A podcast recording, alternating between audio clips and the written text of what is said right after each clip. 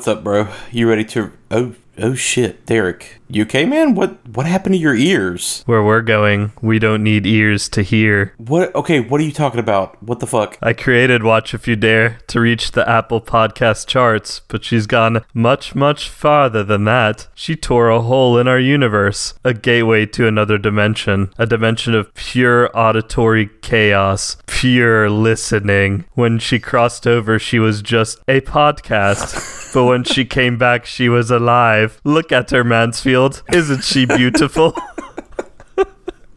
Uh, God damn Your it. beautiful podcast killed its crew.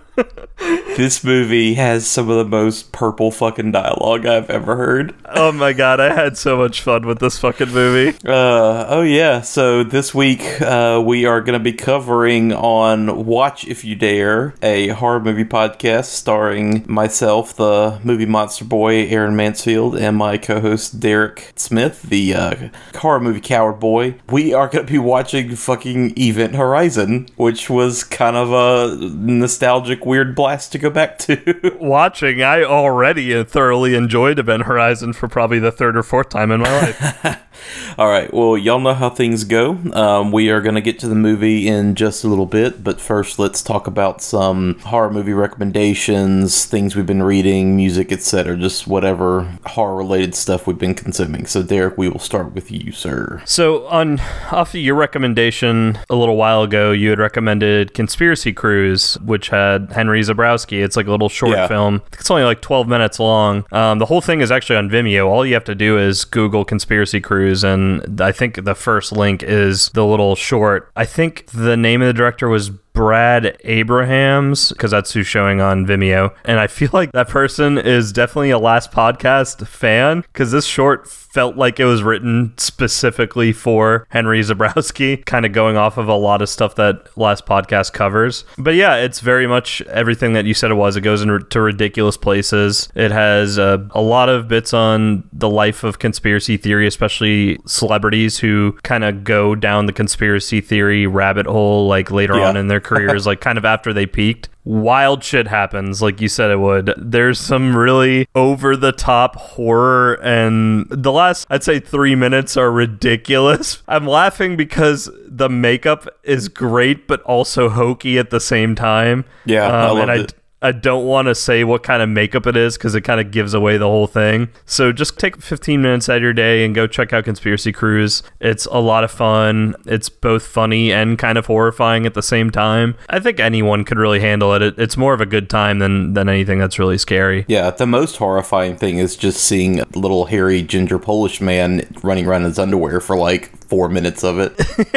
and like doing workouts in his room that that part cracked me up too and uh speaking of henry zebrowski kind of another recommendation randomly just kind of going back and digging through uh some of murder fist's old sketches because they have a lot of their sketches Yeah. up on youtube now for those of you who don't know murder fist is or was i don't know if they're still technically together but i'll just say they are a sketch comedy group based out of new york city and it, it's basically all the last podcast guys it's henry zabrowski his sister jackie zebrowski ed larson holden mcneely a bunch of other people that uh, show up on on their podcasts. It's kind of how they started in the new york city comedy scene and they put a lot of their old shorts up on youtube. Um, i don't know if all of them are on there but there's a good selection and they are batshit. Yeah, it's all just the most crude, insane bullshit. Yeah. It's very crude. I don't know if a lot of their stuff has aged quite well, but No. every single sketch they do goes into an extremely dark and twisted direction. And that's kind of why I'm also recommending it here on our podcast because there's quite a lot of horror that happens in a lot of their sketches. But the three or four sketches I would recommend specifically based off of the stuff Aaron and I discuss are their sketch Coming Out, which is kind of like a spoof on a son coming out to his parents and like the parents not being necessarily okay with that, but it takes a really dark, twisted turn and not one you're quite expecting. There's another one called The Doll Maker, which is very much just guy on the street sees that someone's selling a doll, goes up, and it's Henry Zebrowski is like this twisted doll maker, and the doll is this demonic creature.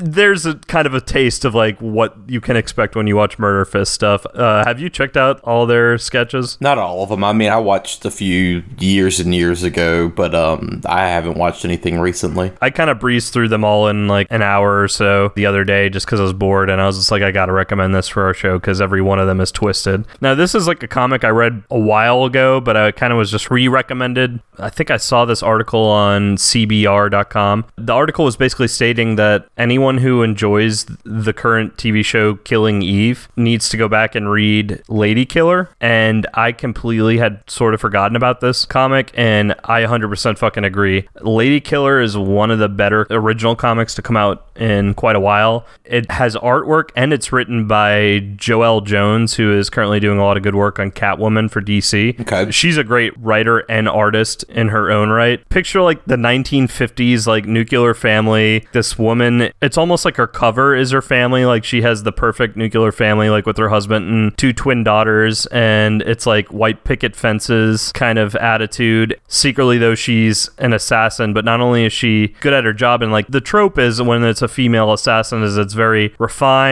and ballerina kind of style.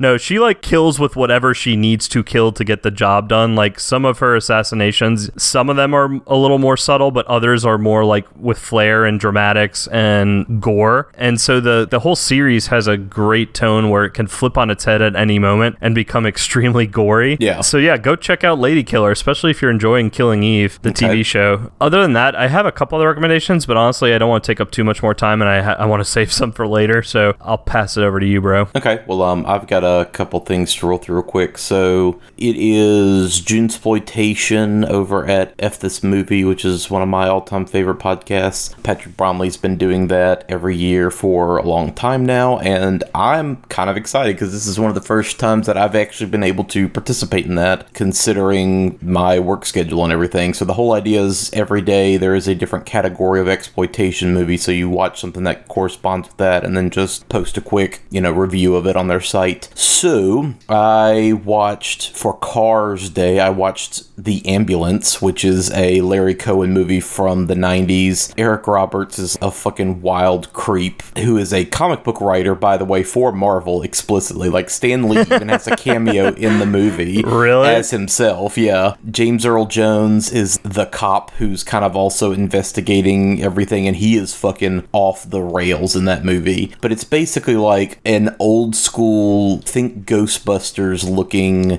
ambulance, and it is just randomly pulling up at the scenes of incidents and taking people, and then they just kind of disappear. So how like fucking weird and creepy is that? Like from an idea standpoint, that somebody falls out, ambulance comes and gets them, and then they just are never seen again. And what happens? That's a wildly creative movie idea, especially for one that came out in 1990 before like the invention Yeah. of cell phones. That's Larry Cohen, like through and through. All of his movies have such an interesting, like, nutshell of an idea. Now, execution wise, they don't always work. Like, this movie definitely is kind of fucking batshit, and it kind of sags in the middle a little bit, but it's at least super interesting in concept. And again, Eric Roberts and James Earl Jones are, like, on a different fucking planet in terms of their acting in that movie. Just like what's his phrase from the stuff. Oh, yeah. Larry Cohen just like has no problems. It turns out with actors just going fucking Hamming it up, yeah. balls to the wall. Yeah. I watched for Animals Day Crocodile, which was a Tobe Hooper movie from 2000, and that is all I'm going to say about that. It's not good. I can imagine. I love Tobe Hooper. It's not good. with a movie just simply called Crocodile, I can imagine. Well, no, because a movie simply called Alligator is fucking amazing. Alligator's great. That's one of those that, like, I'm dying to get that on Blu ray, but no, Crocodile was not good. I also watched Michele Soavi's Stage Fright, and uh, it was fun. It's it's like a serial killer that gets locked in a theater with this crew and cast that's putting together a musical about a serial killer, and he's running around with you know this giant owl mask on and killing people left and right. It's goofy and over the top and Italian. For Sci Fi Day, I watched a double feature of two Corman produced movies uh, Forbidden World and Galaxy of Terror, which, by the way, I guess for me at least, I'm trying to watch titles that I've never seen. So I'm trying to just check a bunch of shit off my list of stuff that like I haven't actually gotten around to yet for the month instead of just rewatching stuff that I have seen. So anyway, I watched Forbidden World and Galaxy of Terror. These are both sci-fi movies that kind of came in the wake of Star Wars, but they are not Star Wars ripoffs. These are alien ripoffs a thousand percent. like Galaxy of Terror is literally just team goes down to planet, finds giant pyramid on dark spoopy planet full of monsters, and they all get killed off little by little. Weirdly enough, Prometheus is actually more of a ripoff of Galaxy of Terror than Galaxy of Terror is a ripoff of Alien. So I was just about to ask you that because this sounds a lot like Prometheus. Yeah, but that's definitely what it was riffing on at the time. Forbidden World is also same thing. It's space badass man goes down to science lab on this planet that's out of the way to like take care of a pest problem. And of course it's like some escaped science experiment gone wild that turns into a giant monster thing. And it's both movies are super super just ridiculous and corny and cheap and kind of endearing in that way. Galaxy of Terror specifically has Sid Haig and Robert Englund in it, and Grace Zabriskie from Twin Peaks. You know, it's just weird seeing like those people that you know from other things completely out of context. Right. I also watched the original Nightmare Alley from 1947, um, which, you know, the book is great. I've been trying to watch the original movie for a while now. It is being remade by Guillermo del Toro. That's like his next movie. And Jesus, man, this movie is great. And I can't wait to see his remake and see what he's going to do with it, especially with the cast that he has lined up. But in a nutshell, it's carnival worker culture and how they kind of all pull these little grifts and how things like fortune telling works and all these codes between the performers and how they pull off these tricks. But it's just kind of a guy who like is super ambitious and willing to kind of fuck people over and it's just him kind of making his way through grifting and getting bigger and bigger and more notoriety and eventually just he starts going off the deep with some of the people that he's slowly grifting and fucking over. But the new cast is going to be killer. So I'm I'm super excited to see what that materializes into. Last thing, movie wise, I watched the first movie in the Tsukamoto box set from Arrow that just came out recently. So I watched Tetsuo the Iron Man, which I have seen before, but I have not seen the sequels, so I'm gonna make my way to those. Easily like some of the best weird horror, body horror stuff specifically. Just insane, wild artistic vision of like just nightmare fuel bullshit. It's about a guy who he turns into a scrap heap. He literally just turns into a giant pile of junk, wires and like metal sticking out of him in every direction. His dick literally turns into a fucking power drill. it's a fucking wild, gross, insane black and white art film. And I'm really curious to see the sequels. Um, there's lots of other good stuff in that box set. I'm really excited about watching The Snake in June, which I've always heard a lot about, but it's never been a readily available movie here in the States. So I'm excited to kind of get through the rest of that box set. So I watched all that movie wise. I also burned through the entirety of Swamp Thing. And I hadn't said anything to you about it specifically because I wanted to like talk about it on the show. I forgot that you were even reading that. well, no, no, no. The show Swamp Thing. Oh, okay. I Yeah. Because I, because I remember you were reading it for a while, but I don't remember. And I'm still reading it. I mean, it's 300 issues. You know, there's there's a good bit of Swamp Thing. So I am now into the Alan Moore run of Swamp Thing, and that's where the show kind of sort of takes a lot of cues from. Right. But the show Swamp Thing was pretty good. It was certainly a cut above a lot of the like CW DC shows that I've seen. You know, with this being on their streaming network, they were able to get away with a little bit more and make it a little bit darker and more violent. When it's good, it's really good. And when it's bad, it's like CW show levels of corny, pretty people and just whatever. The makeup is fucking amazing. it is like movie level insane swamp thing makeup. Well, isn't somebody who is high up in the production or was high up in the production, like the director or somebody? So James Wan is one That's of like right. the executive producers, but then Gary Dauberman is the showrunner for it. It's definitely being made by people who are staples in the horror community currently. I, you know, I think that they were maybe still a little bit handcuffed by some of what maybe the studio was kind of wanting. Because again, when it's good and it's dark and it's like got the mood and the tone right, it's killer. But when it switches back to just, I, you know, I don't know, it, it, it can get to be like CW level melodrama bullshit at sometimes. But it's got a couple of interesting actors in it that I was like really not expecting to show up. Virginia Madsen's in it from Candyman. Will Patton's in it, and then Jennifer Beals, like of all people, is the sheriff of this town. Kevin Durand also shows up. That's one of the most obvious from the beginning villain casting. Like you don't hire Kevin Durand and then like only he's gonna play this nerdy scientist guy. Like no, this giant beefy motherfucker. Yes, he's gonna be Floronic Man by the end of it and just be a goddamn monster. The Louisiana stuff is definitely like way too over the top and stereotypical. oh, mon ami, yeah. Every time they show the townspeople, it's just ridiculous. They're all wearing, you know, overalls and camo hats and plaid shirts, and, you know, everybody's got like a trash stash. It's just the most ridiculous, stereotypical shit. There is, of course, you know, an old voodoo lady who's blind that reads everybody's tarot cards, and the handful of sheriff's deputies who are always just incredulous about every situation, no matter how many times they run into creepy, spoopy shit in this town. Every new thing that comes up is just like, oh my god, I've never seen nothing like this before. It's like, no, you did, like last episode. What are you talking about? Yeah, you saw a swamp monster last episode. Yeah, and it's interesting. You know, I, th- I think like the show had a lot of potential, but knowing now that it's canceled probably for good permanently, The most important question I have about this show is there a Rougarou episode? no, unfortunately. God damn it, what a wasted opportunity.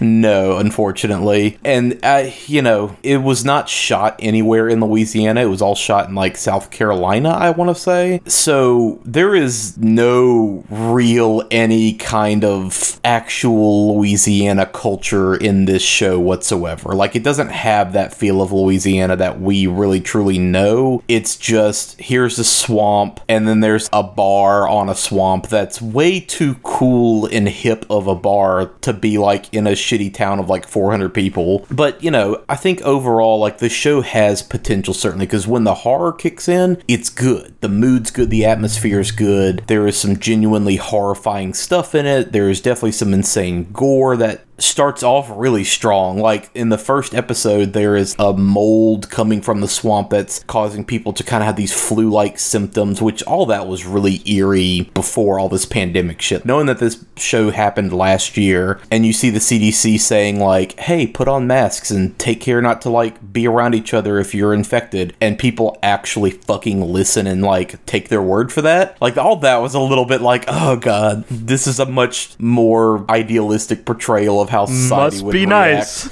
yeah, but there ends up being like this mold that basically like takes over your body and turns you into like plant growth gunk whatever. But seeing some of the practical effects in that where they like literally have a guy whose entire corpse is falling apart and turning into like tree roots and vines and branches and shit. All that was pretty amazing. There's also a wild kill where all these vines pull a guy up in the middle of the swamp and just rip him limb from limb like guts flying everywhere. You know, it starts off pretty cool with the effects and some of the gore, but then by the end of the show, it's just CGI, CGI, CGI, like the worst CGI. I could have done this on my computer that I'm sitting in front of right now, like Vine smashing through somebody's head, just dumb shit like that. One of my more favorite horror tropes is the idea of instead of becoming a traditional zombie, of having like a plant based Yeah. kind of takeover of your body and becoming a monster that way, or like a zombie like like thing that way. A lot like The Last of Us. Last of Us. Uh, the girl with all the gifts. Something that's like fungal, yeah. Even Resident Evil 7, one of the more recent ones, was all about a mold infection. But then there are, are also, like, I think in uh, the original Resident Evil 2, as well as the remake, there are, like, more plant based monsters in those games as well. And I always, uh, not that it's more terrifying, I just think it's neat the idea of plant based fungus infecting you rather than uh, anything else. Yeah.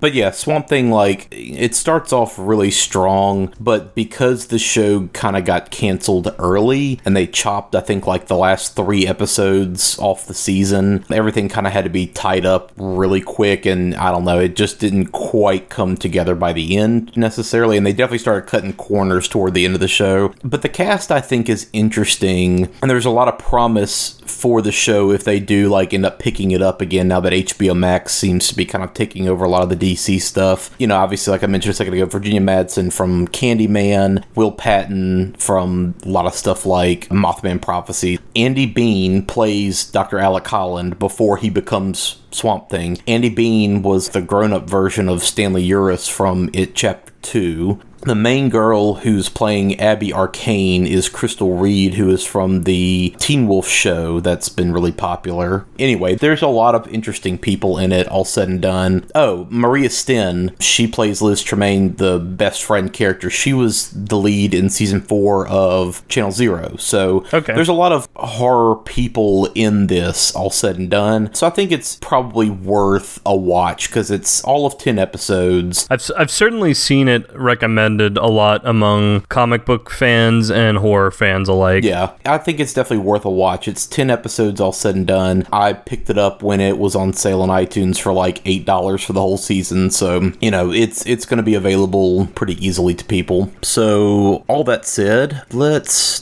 take a quick break and hear from our friends at Nightmare Threads, uh, from our friends from us about our friends at Nightmare Threads, and we'll be right back in just a second. What's up, fellow spoopy people? Are you shopping for horror movie merch to match the fear in your heart? Do you want to show your love and fandom for horror, or are you just looking for the perfect gift for that special mutant in your life? If so, check out Nightmare Threads, your one stop shop for all things horror made for fans by fans. NightmareThreads.com offers clothing, apparel, and merch for numerous horror movies, TV shows, and other macabre pop culture. Nightmare Threads also has original horror content, articles, news, and more. So you can support us by supporting them. Check out our show's Twitter and Facebook pages for our unique referral link or use coupon code WATCH if you dare, all one word, no spaces, at checkout to save 10%. So just go to nightmarethreads.com and again use our referral link or the code watch if you dare to save 10%. Watch horror, love horror, support horror. Shop Sally. Cool. So, Derek, Uh, let's take are a you trip ready to go on a journey? back to 1997. At 0300 this morning, TDRS picked up an automated navigation beacon broadcasting at two-minute intervals in Neptune orbit. In Neptune orbit. This is incredible. It's the Event Horizon. She's come back.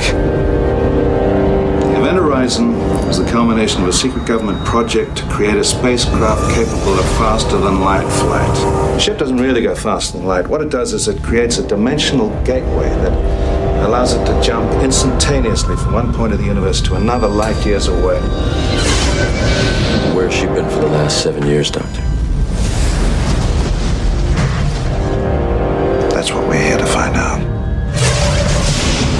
After seven years in deep space, There were 18 people on board this ship when it disappeared. I want them all accounted for. Opening outer door.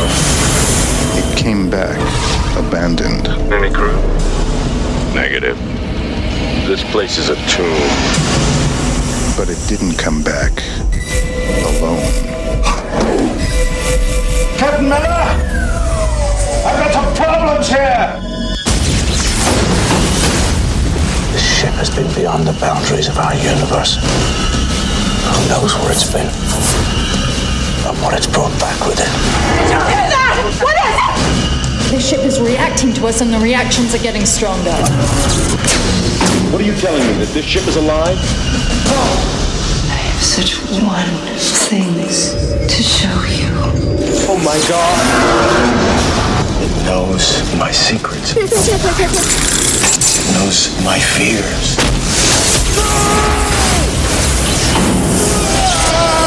Vacate. I want off this ship.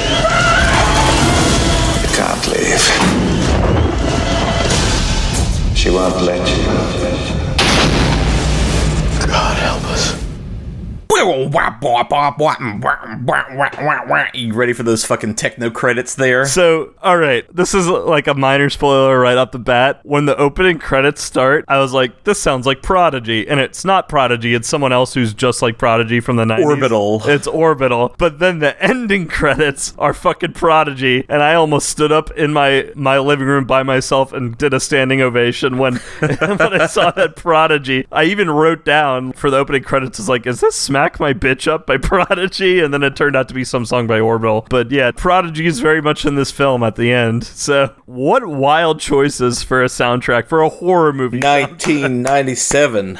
Here we go. Yeah, every movie either ended with techno like this, or every movie ended with a rap song that was just recapping the plot of the movie, which that's my preferred like way to end a movie. That one's great. Uh, I think the climax of this movement in the 90s was probably what The Matrix, because The Matrix ended with, I think, a Rage Against the Machine song. Yes. But they had plenty of techno prodigy style music throughout the film. And I can't remember many films after that kind of ending that way. I honestly wish that the whole like rap song over the ending credits that is just talking about the movie you just watched comes back. Like I seriously would just like a two chain song that's yeah, here's a song about this movie we just saw. Fucked up, right? Like wild shit. Just give me that. Give me that. I just I need more like my head is like a shark fin fucking LL Cool J for Deep Blue Sea. I need more of that. It sure beats the hell out of that movement in the like early 2000s, mid 2000s where like remake horror ended with cuz I'm losing my sight, losing my mind, wish somebody would tell me I'm fine. Like, Linkin Park everywhere. yeah, like all, a lot of those style horror movies ending with douche rock. So I agree with you. I wish it was just rappers rapping me the plot back. So yeah, this movie was from 1997, and uh, it's directed by Paul W. S. Anderson, which he was still just Paul Anderson at the time of making this movie. Obviously, we have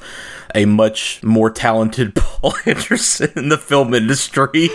Um, so, Dude, so I looked up his filmography. How does this guy keep getting jobs? Because he well, again, is still making movies. I love that people conflate this Paul Anderson and the other Paul Anderson and think like, wait, hold on. So the guy that made fucking Boogie Nights made Resident Evil? What? No, No. different people. no, this is the guy who- which who made Mortal Kombat, which I will argue I think is a good movie. He made Shopping, which I've never even heard of, but the first big movie it looked like was Mortal Kombat. yeah, that was his breakout. right sure. into Event Horizon after that, and then it was fucking Resident Evil movies and other random shit from then on. Okay, so he did Soldier after this, which I kind of have a soft spot for Soldier. Like that I will admit I have not seen Soldier. Soldier is just Kurt Russell hits his head too hard on some planet and like the villagers take him in and they like kind of make him a person again and he defends the villagers when the like bad guys come back. It's the tropiest dumbest thing, but it's fine. It's just Kurt Russell like being a stoic badass. He did Resident Evil. He did a lot of the Resident Evil movies. He did Alien vs Predator. He did Pandorum, which Pandorum is weirdly kind of a ripoff of Event Horizon in a lot of ways. Wait, wait, wait. I didn't realize he did Alien versus Predator too. That fits Yep. so well into like Totally. like his aesthetic completely. Um, and he's also directing the Monster Hunter movie that is supposed to be coming out, or was supposed to be coming out this year. You know, who knows at this point, but he has been married to, I think they're still married, Milla Jovovich, the star of So- all the Resident Evil movies. I yeah. was wondering why like she always shows up in his movies. But yeah, when this movie starts and you see a Paul Anderson film, that's not necessarily something you want to see at the beginning of any movie that's not like There Will Be Blood.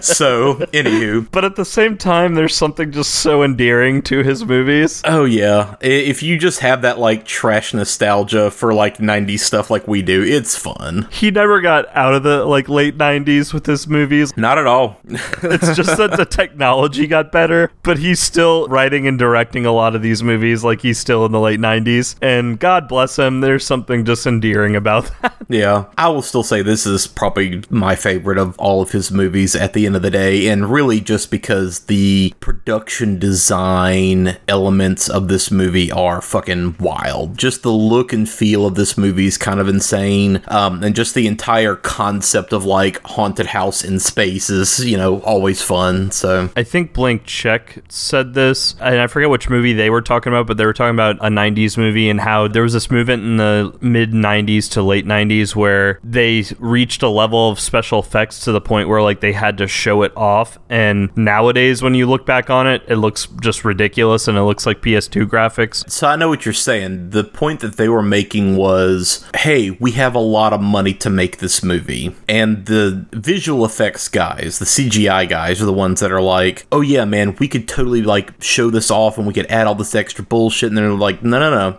We need just this one thing. Yeah, but we could put all this extra stuff in the background and have all these extra big things happening. And they just keep pushing the limits of what they can do to show off their skills and the technology that's available. And like, there's really not a need for it, you know? And it just kind of snowballed from there. But it always seems to be liquid effects, and the liquid effects look like total shit.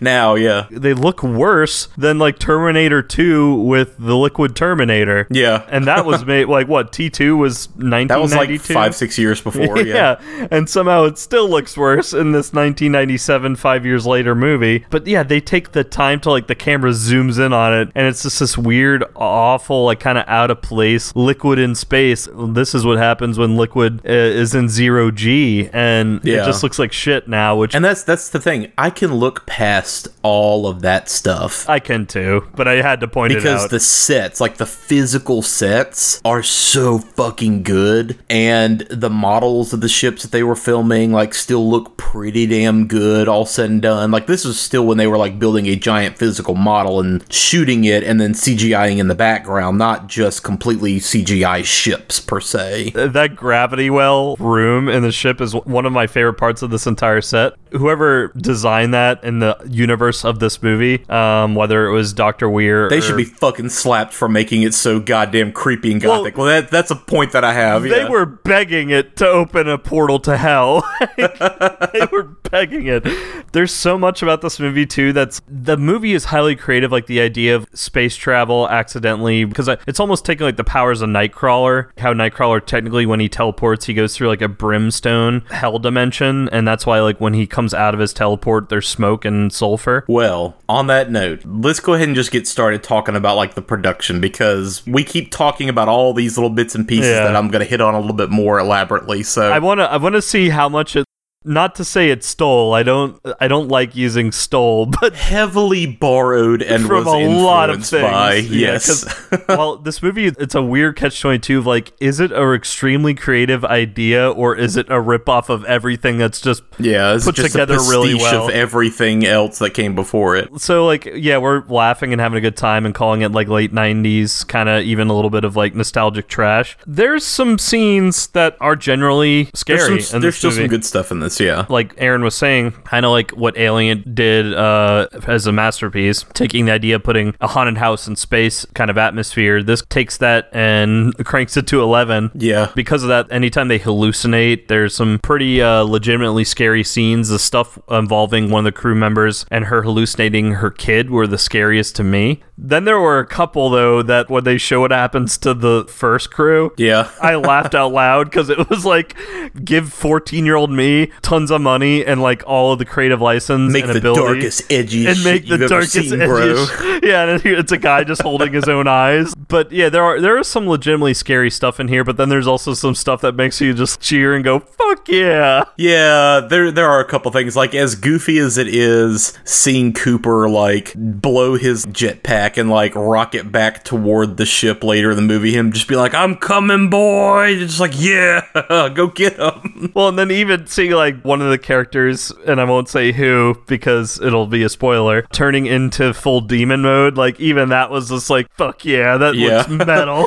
Finally. Okay, so yeah, this movie had a 60 million dollar budget. and I saw the box office was only 26 million. yeah, in hindsight, that's kind of wild. Like even adjusted for inflation and everything else, 60 million is a lot of money for like here's your second big budget movie, bro. Like I think technically his like third movie. Here you go. Here's 60 million dollars to make this giant space movie. But it really does like show in the production design in my opinion. The sets are amazing, the costumes are great. The money is on the screen The certainly. ship designs are great. I love the way that they do ship designs in this movie. It's some of my favorite set designs for any sci-fi movie I've watched. I agree with you 100%. But yeah, like you said, the movie was definitely a flop theatrically. It only made $26 million. Audiences and critics kind of hated this movie when it came out, but it is one of those that had a really huge second life on home video and cable. And I mean, that's definitely like how I saw it. I didn't see this movie in theaters, but I definitely remember being on TV all the fucking time. So just like Mothman Prophecies, with me growing up, this was one of those movies of just like, oh my god, my older brother, older sister showed me Event Horizon this weekend. This is Yeah. like us in fourth grade. Oh my god, it's the scariest, most dark movie Yeah. I've ever seen in my life. So it had that mystique to it, especially during the blockbuster era when a lot of us went every Friday or Saturday or almost every day during the summer to pick out a new movie. And we always wandered over to the horror section. We're like, are we brave enough to get a horror movie if we can even rent it? And Event Horizon was always just like Mothman Prophecies that like went around my school as like being the scariest thing they'd ever seen. Some kids saying it's scarier than The Exorcist, and they obviously hadn't seen The Exorcist. They were just lying Yeah.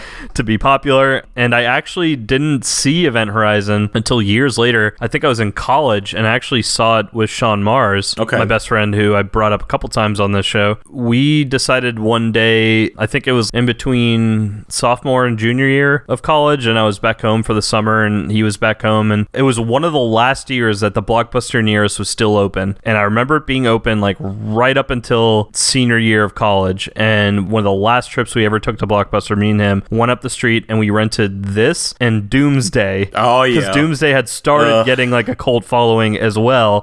And we movie. watched them back to back in one sitting. And that was one of like my favorite afternoons hanging out with him was us watching Event Horizon, then watching Doomsday as like a double feature. And I am a little upset that I didn't see it during that whole era of like middle school where Yeah. everyone was talking about it. Because That's I, definitely when I saw it for sure. Yeah. because I don't know how I would have reacted to it as a little kid. I don't know if it would have scared the shit out of me like all these other kids claimed it did, or if I would have been like, fuck yeah. Yeah, I thought it was scary growing up. I mean, again, like the shit that my mom wouldn't let us watch, but then the shit that she would let us watch. This was a movie that I totally watched with my mom.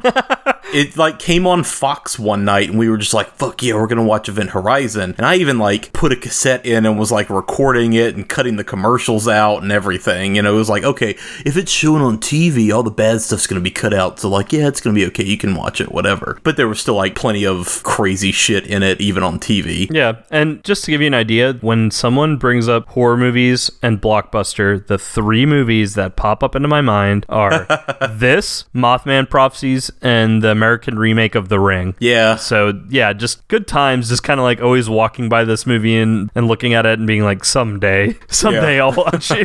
Yeah, and I think for people of our generation, no matter how like trashy they are now, these are kind of the movies that we are gonna have that nostalgia for looking back. And these are the movies that largely, you know, actually gave us those innocent childhood kind of scares that, you know, a lot of the 80s generation, you know, kind of looks back on Nightmare on Elm Street and all that stuff. And granted, you know, a lot of those movies are better in some ways. yeah. But, you know, this is still the stuff that we have to look back on and kind of laugh at and be nostalgic about. So I appreciate it from that standpoint because, again, Event Horizon is definitely one of those that I remember watching it and like being kind of unsettled and, you know, having a little bit of trouble sleeping that night. But overall, like, god damn it, this movie is just, it gets better and better from like a trash standpoint every time I go back and watch it again. Because the first time when I watched it with uh, Sean Mars, I was kind of like, yeah, that's that's all right, that's pretty good. And then like I saw it like one or two other times in the in between, and then this third or fourth time I watched it for the podcast, I was like, I fucking love this movie. This is like a comfort food movie. Guess what? Anderson turned down to direct this movie. What? So he turned down directing Mortal Kombat Annihilation, which was the sequel to his first movie, right? That might have been a good call. Yeah. He turned down directing X Files, the movie. He turned down directing Alien Resurrection, which that's another batshit insane, like, what is this kind of movie? And he turned down making X Men. What a different world it would be right now if he had directed X Men and been like the main propellant pushing those movies forward and not Bryan Singer. And think about the fact that like if he had gone on to do X-Men, we might actually would have gotten the George Romero version of Resident Evil, which would have probably kicked all kinds of fucking ass. Yeah. So like what a different world it would have been like horror movie wise. So I don't mean to cut you off, but this is some synchronicity bullshit if I've ever seen one. So randomly, instinctively, I was tabbing over because I have a couple tabs open on recommendations earlier in the episode, along with other stuff around this movie, and I had just Facebook open randomly on one of the tabs. So I tabbed over and it reloaded my newsfeed. Top of my newsfeed, a collector's edition of Event Horizon was announced by Scream Factory 54 minutes ago and posted. What? Yes, Scream Factory is putting out an Event Horizon collector's edition that they just like posted on Facebook 54 minutes ago. That's fucking wild that we're talking about this right now. Holy shit. And I just tabbed over on Facebook and saw that Scream Factory announced this. So um yeah, that's a shot of uh, synchronicity for y'all. Not making this shit up. Like I literally just did that while Oh we were, shit, here we it making is. That talk. Yeah. Okay, so we're gonna circle back around to this. All right. Sorry to cut you off, but I had to announce that. Through the magic of editing, you know what I'm gonna do right now? Yeah, so perfect time to uh, go ahead and just tweet at uh, Scream Factory. okay, cool. So yeah, that's fucking bonkers. There is totally a Event Horizon coming out. So to get back around to production, and I mentioned a second ago that I would bring this up. So the original Philip Eisner script was described as you know your haunted house in space kind of idea, but the original script was very different from the movie that we have now. The Event Horizon ship was originally supposed to be a cruise ship, and it was going to be haunted by like these ghost alien tentacles from another dimension. Nah, don't not down for that uh, Yeah. idea. Anderson felt that that was a little bit too much like Alien, so he kind of rewrote it top to bottom. Apparently, Andrew Kevin Walker also did an uncredited rewrite. He's, you know, obviously best known for Seven and 8 Millimeter and Sleepy Hollow. To the point that you made about how the space travel in this movie works, um, Warhammer 40,000 was credited as being a big influence on this movie, and that's exactly how that. space travel in that universe fucking works. Is like they literally warp through hell, and there's a chance that demons could come back with them, right? While they were shooting this movie, taking up a couple sound stages, Kubrick was next door shooting Eyes Wide Shut on like literally the next sound stage over. So Wow. again, what weird times. Yeah. Clive Barker reportedly consulted on the pre-production. So there's a lot of like hands in the pot at this point, but it kind of makes it the interesting kind of final product that we get. The soundtrack was a collaboration between Michael Kamen and the British techno group Orbital that I mentioned earlier. Um, Orbital also did music for Mortal Kombat. Titanic was running behind. So Paramount, and this is kind of getting back around to the Scream Factory thing, Paramount was rushing the production just to like get this movie the fuck out and have something on the release schedule, right? The DGA normally guarantees that you get 10 weeks to edit, but Anderson only ended up with four weeks to wrap this fucking movie up. Wow. So that was only enough time to like get together a rough cut. And the rough cut apparently was 130 minutes, right? So the rough cut was over two fucking hours. But there was a disastrous test screening, and audiences fucking hated it. They hated the ending. Critics and audiences like felt it was way too fucking intense and gory. It got slapped with an NC-17 rating. So the studio demanded cuts, right? And like Anderson apparently knew that the film was a little bit flabby, but he was not happy about being forced to remove a lot of the intense gore and violence and stuff like that. So he has always been very vocal about I had to cut this movie up. The studio forced my hand and, you know, it's not fully what I kind of wanted. But after this movie was a hit on home video, the studio and Anderson wanted to do a director's cut. But they ended up kind of figuring out through time that, like, most of the unused footage either wasn't well cared for or literally just missing or destroyed. Like, the studio just ditched it, didn't give a fuck because the movie had come out, whatever. So apparently, what's left is mostly just video quality. Supposedly, there is a VHS tape of that original rough cut that one of the producers found owned I have kind of read and heard conflicting takes on whether or not Anderson like actually watched it or whether he just threw it away without watching it. I have not heard like any definitive like how did that go down, but as recently as 2017, there have still been talks about this director's cut. And I literally have in my notes like I had parentheses, my money is on Scream Factory possibly releasing it if Paramount would loosen the fuck up. I was seeing that there has been a little bit of a movement of like releasing a director's cut for this movie. And there has been for a long time because it was like from early on Yeah. there were rumors that this movie like had a lot of stuff kind of left on the floor I, I kept reading about how in the Event Horizon director's cut, people have been claiming that the hell scenes are extended. And there's a lot more to those Yeah, like it's a much darker movie at that point. This is one I would be curious about actually seeing a director's cut for. and to rope back around to the Scream Factory thing, it just has the listing for the movie, but it still says all the special features and everything are forthcoming. So there's, you know, no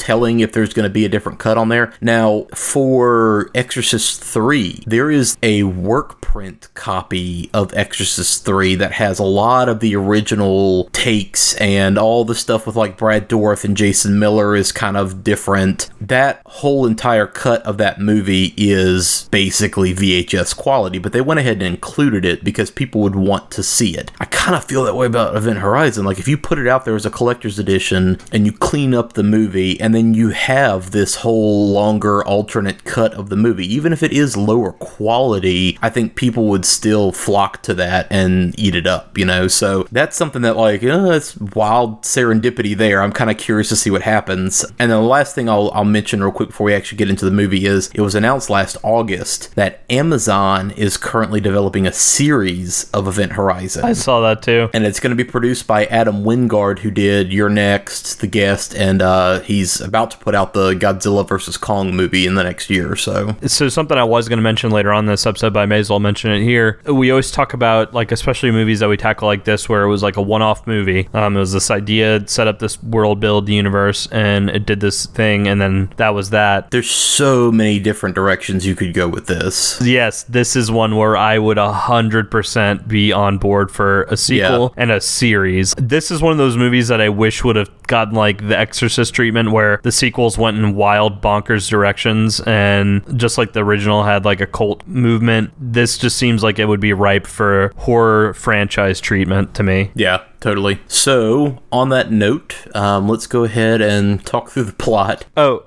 and for cowards out there, uh, you know what? I'd say thumbs up. I think it's scary, and you can have a little bit of bragging rights to be like, I made it through Event Horizon. But I, you know what? I'm gonna say, you horror newbies out there, I'm gonna push you towards it. This is a good starter horror movie. There's some intense shit in this movie. Certainly, there's certainly like some gory, intense stuff, but it's so quick and kind of out of the way and subliminal. The jump scares are very yeah. There's that's the word I was ex- Yeah. actually going to use was subliminal. It's like subliminal messaging at some points. and the overall like atmosphere is corny and dated enough now that it it helps balance that out. Yeah, like because like once you see the actual like again, more of the hallucinations are the scariest stuff to me in this movie, rather than when the horror is on screen and talking to you. But Yeah. I, I think this is a good starter horror movie for a lot of people because, like you're saying, it's just dated enough, but it's also just scary enough to be like, yeah, I, I have some cred. I, I watched Event Horizon. That's a good horror movie. Yeah, totally. So we learn that by the mid 21st century, all right, so like less than 50 years from now, ironically. yeah.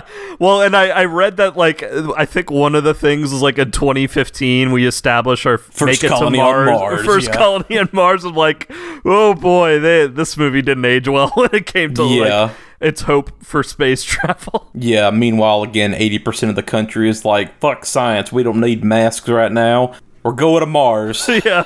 Uh, Earth's flat, dog. Yeah.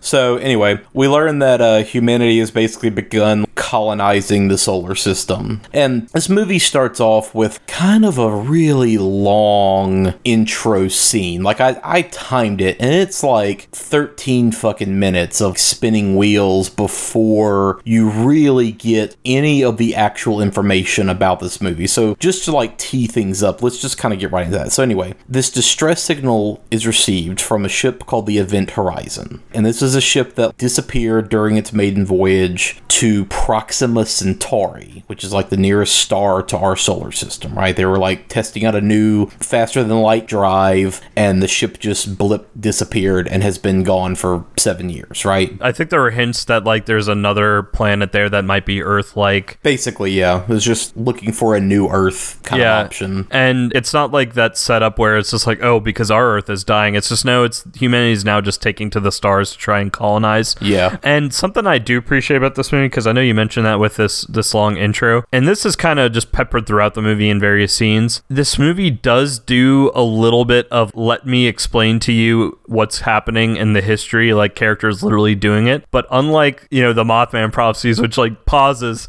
to have like let's Yeah. go to the library scene, like There's exposition dumps, but most of them are happening while characters are doing other things. Well, and and the characters doing the exposition dumps, it makes sense in those moments why that character would be saying all of this. Just be wary that there's a lot of exposition dumps, but they feel more natural than in other movies. To me, at least, they did. So yeah, the ship has shown back up. Just all of a sudden, it mysteriously reappeared, and now it is orbiting around Neptune, and it's in a decaying orbit, which means it's slowly going further and further down, and it's eventually going to like crash into Neptune, right? So you find out that they are sending a rescue vessel there to like see what's up get the records, get the logs, look for survivors, and come back. But the movie itself opens, we kind of meet Dr. William Weir, who is, as we find out, the guy who invented the like experimental drive that the ship is using, this gravity drive, and he is coming along as the expert on the ship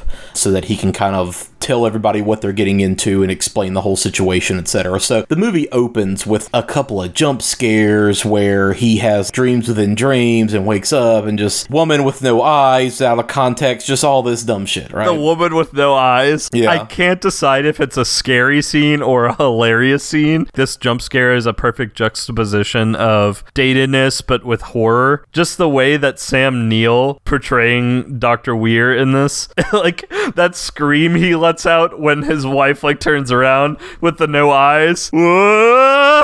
I literally have a note that just says Sam Neill is the weirdest screamer. yes, yes. I love Sam Neill. We mentioned with Larry Cohen earlier, like a lot talk about actors just hamming it the fuck up. Like Sam Neill goes places in this movie. Yeah. it's so enjoyable. But anyway, continue. Yeah, it's like dreams within dreams. We see his wife with no eyes. Yeah, Sam Neill wakes up on this space station, and there's a couple of false dream, I woke up jump scare kind of bullshits. Anyway, There's a little bit of creep factor where it's like you hear something whispering his name, and he's following the whisper, and then yeah, he sees this horrific image. I will say this is a good horror movie. If you have surround sound, turn it up loud. This is a good one where there's constantly whispers and knocks and pops and things happening all around you, and it's very atmospheric in that way. So the sound mix in this movie is very good. I will give it that. Yeah. So this is kind of something that happens a couple times in the movie where Sam Neill hears whispers, sees this woman, and it is pivotal to the plot, but we'll get to that later. During the jump scare, something that should be noted is she does say something cryptic like, come join me forever. Basically, like Yeah. it kind of like reminded me of The Shining. Like, come play with us forever and ever and ever. She says cryptic shit like that all the time when um Anytime that she shows up, yeah. So yeah, Sam Neill, best known for Jurassic Park, but he was also in Possession, which is great. The Omen 3, My Brilliant Career, Dead Calm, The Hunt for Red October, Until the End of the World, which I'm still making my way through. Talk about a movie that defined vaporwave before it was even a thing. That movie's Yeah. been really good so far. Um, he's in In the Mouth of Madness, which is a movie that we are certainly going to cover on this show later. Daybreakers, and um, he has been in Peaky Blinders most recently as well. So Sam Neill, great career, love this dude. Anyway, I know that Anderson said like, okay, the original script was a little too close to Alien. I'm still going to end up comparing this movie to Alien a lot. Like, there's still a lot of Alien in this movie. it's hard know? not to. It's hard not really to, hard yeah. not to. But the production design, again, I keep going back to that. The production design's solid. I mean, it's, I won't say it's original. The production design is just basically a mashup of Alien and Clive Barker at the end of the day. But I'm saying, like, from an execution, like, oh shit, they built this giant fucking room of spikes with a giant orbiting, swinging pendulum thing in the middle of it. Like, wow, they did that, you know? that's, that's where I think this movie is impressive, is just seeing, like, oh yeah, this is from when movies were, like, built and made rather than just being rendered. Yeah, You know, like, this is not just people on a soundstage in front of a green screen. This is like a room that was built. Anywho, other people that were in line to play this Dr. Weir role, uh, Scott Glenn and Bill Pullman, both of which would have been very different from Sam Neill. But I think Sam Neill, like you said, is the right flavor of ham for what this movie really needs, right? So, yeah, the movie starts off again. We have him. We see that he is on a space station above Earth, right? And this is like, I guess, the evolution of the International Space Station. Apparently, that stupid rotation shot of just the thing like spinning that Yeah. used a third of the special effects budget, which seems really idiotic in hindsight. That does. it- It's better than PS2 in-game graphics, but it is PS2 like It's still FMV dated cutscene. CGI. Yeah, graphics. And like I mentioned, the movie spends the first 13 minutes spinning its wheels and kind of showing like the crew prepping for high G travel and turning on the beds, giving each other shit, and everybody stripping down to like underwear and t-shirts and getting in their like Everyone is a caricature. beds. Everybody's a caricature, yeah. So it's it's very much the same dynamics of movies that you have seen before. Like whereas Alien opens up immediately and you see the crew waking up and doing all this stuff. This movie is actually going through all the like steps to show them going to sleep. So it's kind of the same stuff, but it's just in reverse order. Anyway, Sam Neill's the weirdest screamer. Once they all once they all wake up days later, Yeah, it's like 50 something days for whatever regular kind of transportation they use Yeah. to get to Neptune. And again, this is yet another like dream within a dream moment for Dr. Weir. Yeah, when he, he, like up. freaks out waking up out of his juice bed, juice tank. Anyway, eventually once everybody's awake, we kind of have this round robin intro scene where you actually meet Captain Miller, played by Laurence Fishburne, and his whole crew. And man, Laurence Fishburne is a hard ass in this movie. Uh, Yeah, he's pretty good. he is definitely playing the caricature of the hard ass but loyal to his crew captain that would do anything for them. Yeah, with a big heavy dose of I've seen some shit. I've seen some shit, but he is straight out of an 80s action movie. Yeah, again, Laurence Fishburne, obviously, The Matrix, Apocalypse Now, Color Purple, He Nightmare on Elm no Street 3, yeah. King of New York, Boys in the Hood, Deep Cover, Contagion, Predators, CSI, Hannibal, John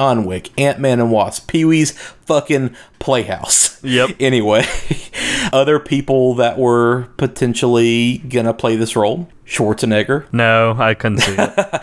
Tommy Lee Jones, Eh, maybe. Bruce Willis. Mm, no. Yeah, yeah, exactly. Yeah, right. Laurence Fishburne is such a good choice. That's kind of thing I like about this cast as a whole is that Laurence Fishburne and Sam Neill were like known at this time in their careers, but everybody else is still kind of a character actor. And I think that this movie would not fucking work if it was Tom Cruise and Schwarzenegger. If Sam Neill is near perfect casting for his character in this movie, Laurence Fishburne, in my opinion, is perfect casting for It's actually character. perfect casting, yes. But yeah, in this round robin scene, we're meeting the rest of the crew. So we have Stark, played by Joely Richardson. She was in Patriot, Nip Tuck, Girl with Dragon Tattoo, Red Lights, Maggie, Color Out of Space recently. Peters, who is played by Kathleen Quinlan from American Graffiti, Twilight Zone the movie, Apollo 13, Breakdown, A Civil Action, Hills Have Eyes, Horns. DJ is played by Jason Isaacs, who is another one of those that guy character actors that you've seen in a bunch of stuff. He is most known now as playing the dad Malfoy from Harry Potter, um, Lucius Malfoy. I know him as like that guy actor from Yeah. 90s movies.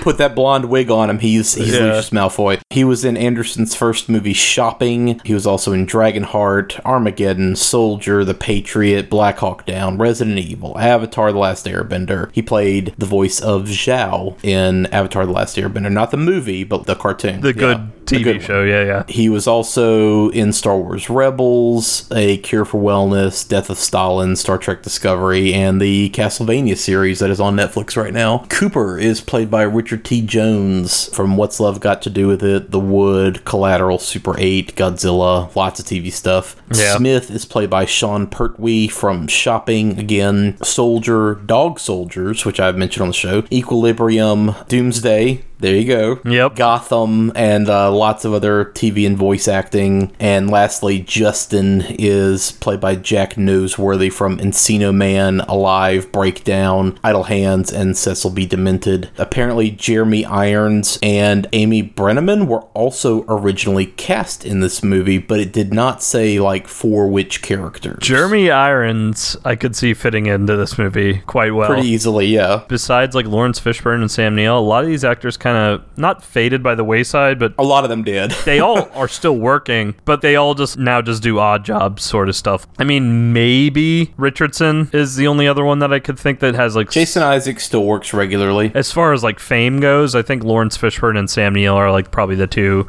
that Yeah, yeah, they're, they're by far the two biggest people Yeah. in this for sure. I also like in this round robin scene, you see everybody is wearing their flags on their uniforms, but it's definitely like from this alternative future because the flags are all slightly different. Apparently, Laurence Fishburne's you know American flag actually has 55 stars on it. I didn't know that. Sam Neill's Australian flag actually has the Union Jack replaced with the Aboriginal nation's flag. So there's like some alternate Earth kind of what if things about like if society had progressed, you know, and how things would be different. So that's kind of neat. I like when movies do dumb, like detail oriented shit like that. I do too, yeah, it's yeah. not necessarily needed, but they do it anyway. It lends credibility to your premise when you have those kinds of details there, though. Yeah. But anyway, yeah, we have this scene where, like, you know, they literally go around the table and they're like, this is so and so, and, you know, their job is whatever. But this is where, like, they're finally like, okay, who's this other asshole with us? This is Dr. William Weir. He's the one that designed the Event Horizon, and he's now going to give us a giant exposition dump. and and they're all like annoyed to hostile with him because they were all basically on leave and Yeah. all then activated by whatever world government authority there is. This is like an emergency. You need to come now. And in fact, Yeah. I think the captain has a side remark to one of them. Peters specifically, he says like I was trying to get somebody to replace you because I know you need to spend time with your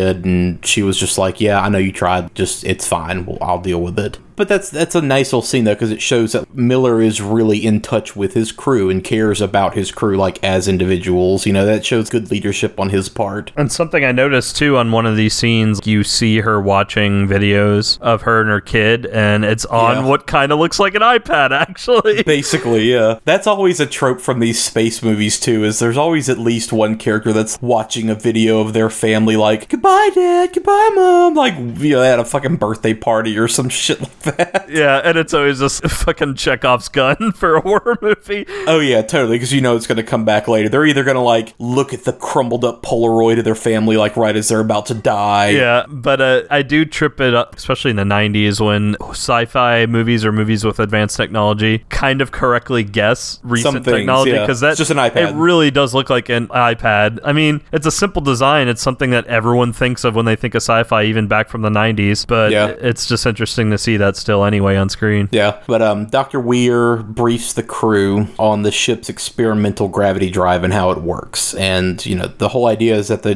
drive generates an artificial black hole and then uses that to bridge two points in space time, which reduces travel time over like huge distances. And the way that he does it in this movie was showing like, here's a piece of paper and you need to get from point A to point B. Cool. Fold the paper to where those two points are at the same place, travel, and then just unfold space time. That stupid, simple little analogy is still the best explanation I've seen in movies or any other kind of media about how like warp drives and all that kind Yeah. of shit works. And even to the point that like Christopher Nolan literally just does the same fucking gimmick over again in Interstellar, even. Yeah. Right? Like it's the same thing. Yeah, you technically warp the the start point and the end point to be right next to each other. Yeah. But this movie addresses but what about that little bit in between that's still Yeah. still there. Something else too that should be noted is that the event horizon, at least amongst military space circles or like space travel circles, is known as this disaster. Like it was supposed to be like humanity's next step into the stars and then the ship just disappeared and lost all contact. That seems to be the explanation that everybody is aware of because Dr. Weir is even like, yeah, the media and you know That's the right, government's yeah, like yeah. told everybody like this, whatever.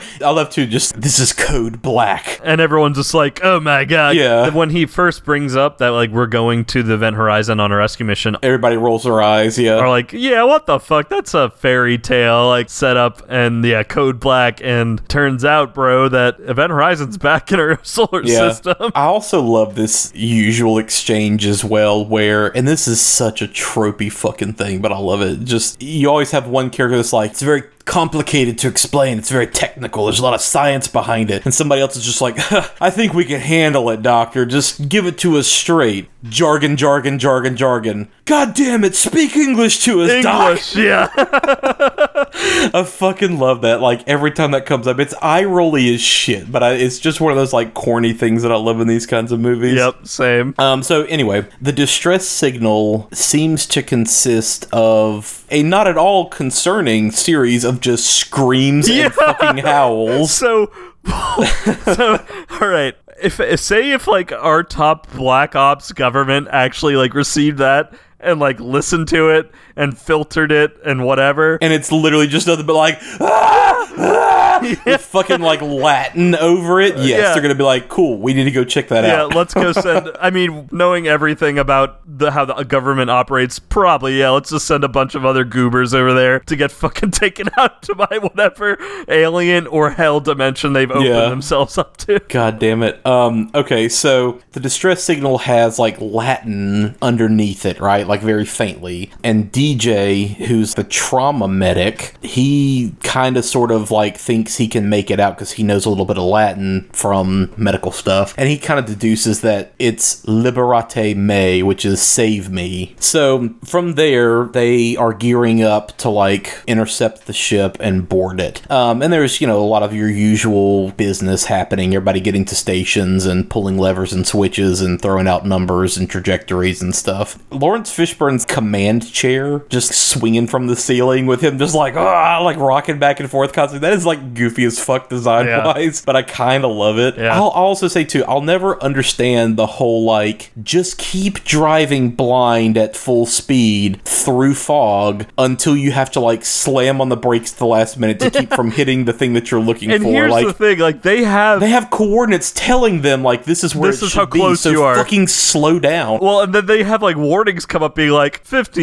yards from Event Horizon. Like, Yeah. slow the fuck down. That's a dumb thing in movies that I don't get. That happens so much. It's just like it should be here. We're still going full speed. We're gonna hit it. Okay, just stop going full. Like slow the fuck down, right? So, is it at this point that they're in Neptune's atmosphere? Is that what's going on here? Basically, yeah, Yeah. Like it's all the storm and like smoke and everything from the atmosphere. The Event Horizon ship itself is actually a really cool fucking design. Yeah. It's, you know, like a big kind of bulbousy forward area, a long skinny neck, and then kind of this back engine section with wings. It, for Star Trek geeks, it kind of looks like an even bigger, more stretched out Klingon bird of prey kind of ship. But that model's pretty impressive, and this is one of the things that I do kind of miss that some movies Uh, like Blade Runner, as recently as that movie, they're still using like huge scale models that they're photographing because that just there's something tangible about that that you don't get with CGI. But they dock at an airlock that's designated 13 in Roman numerals. So, you know, okay, let's add more spoopy shit on top of spoopy shit here. Let's add a fucking Dracula cape on top of a mummy. I love too, like the, you know, it's too cold for anyone to have survived, and the bioscan readings aren't showing that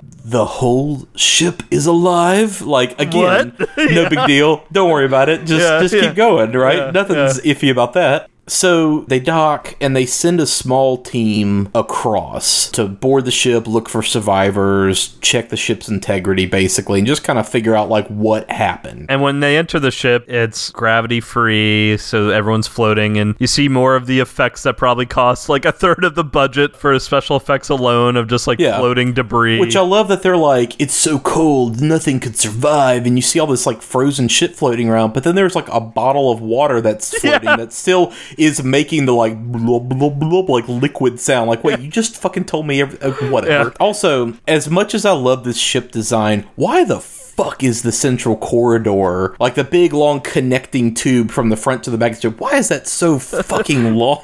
Yeah. right? Like, Whatever. Why does that have to be like a half mile long, and you've got to like take a fucking Segway, Hey, you know, from one end of the ship to the it's other? for the purpose of this movie. It's for aesthetic. Oh no, it's totally for the purpose of Chekhov's emergency umbilical explosives. We're shown in this one moment where they're like, "What are all these bombs doing attached to this hallway?" Yeah. Oh, it's in case th- something happens, we can blow up this hallway and separate the front of the ship from the back of the ship. And the front ship becomes a uh, lifeboat. Yeah, Yeah. Dr. Weir says that, and you're like, oh, okay. So that's how we're going to solve this whole problem at the end of the movie. Exactly, yeah. also, I love just all the fucking, again, like, no big deal, creepy lines, everything is okay, but just constantly like, this place is a tomb. it just looks like a giant meat grinder, like, Jesus. Yeah. But yeah, everything that we are shown on this ship is fucking horrifying. Again, whoever actually designed, like, Weir designed the engine, right? He designed, like, the mechanism that makes this ship work, but whoever designed the rest of this ship needs to go to fucking hell and stay there. Because he also mentions that like he knows this ship like the back of his hand because he was there for its entire production. Yeah. and like again, yeah, what fucking gothic hell Yeah. dimension aesthetic were you going for, bro? like, Yeah, and- future NASA was like, cool, so we're just gonna like do a seance and like summon the ghost of H.R. Giger to come back and design this fucking spaceship for us. What do we need? Lots of like, you know, columns, vaulted pillars, Iron Spikes. Maiden hatches, crucifix shaped windows. Yeah, just give us all that shit, all of it. I feel it. like if a predator came on this ship, even they'd be like, "That's a little too much, bro. Yeah. it's a little too much on the nose." the funhouse like spinning tunnel that they describe as looking like a meat grinder and they're like yeah it's to help with the magnetic interference no who the fuck put this on a spaceship it's exactly that thing that you see in like goof 'em up haunted house kind of things at fairs where you have to walk along the little walkway and hold the railing but it makes you like fucking dizzy and disoriented because of the spinning tunnel right and apparently the like camera guys could not shoot in there for very long because they would get disoriented and like puke and lose I mean- control of the camera Even just me watching it kind of got a little disoriented from Yeah. just whenever they held a shot on that for more than a few seconds. One thing I love too, Robert Gordon, who wrote Galaxy Quest, was one of the people reportedly in that disastrous test screening. And he specifically wrote the bit in Galaxy Quest where they like go into the fucking meat grinder hallway with all the like smashing, like, you know, flamethrowers and crushers and everything. And they like get to that part of the spaceship, and Sigourney Weaver is just like, oh, what the fuck? that that moment apparently was like inspired from this movie from this stupid hallway also too as they're like wandering around exploring the ship you have all these moments where like a character looks around like yeah everything's real quiet i don't see anything and then lightning flashes and then you'll just see like encrusted on gore and blood across the entire wall that they're Yeah. two feet away from. and they don't see it. Yeah, nobody sees it. Yeah. They walk in and like use their flashlight across the entire room and don't see all the gore that's Yeah. frozen on the wall. Yeah, it just looks like fucking Pinhead and Leatherface just had a fucking birthday party in there, and they're just like, we don't see anything. Yeah.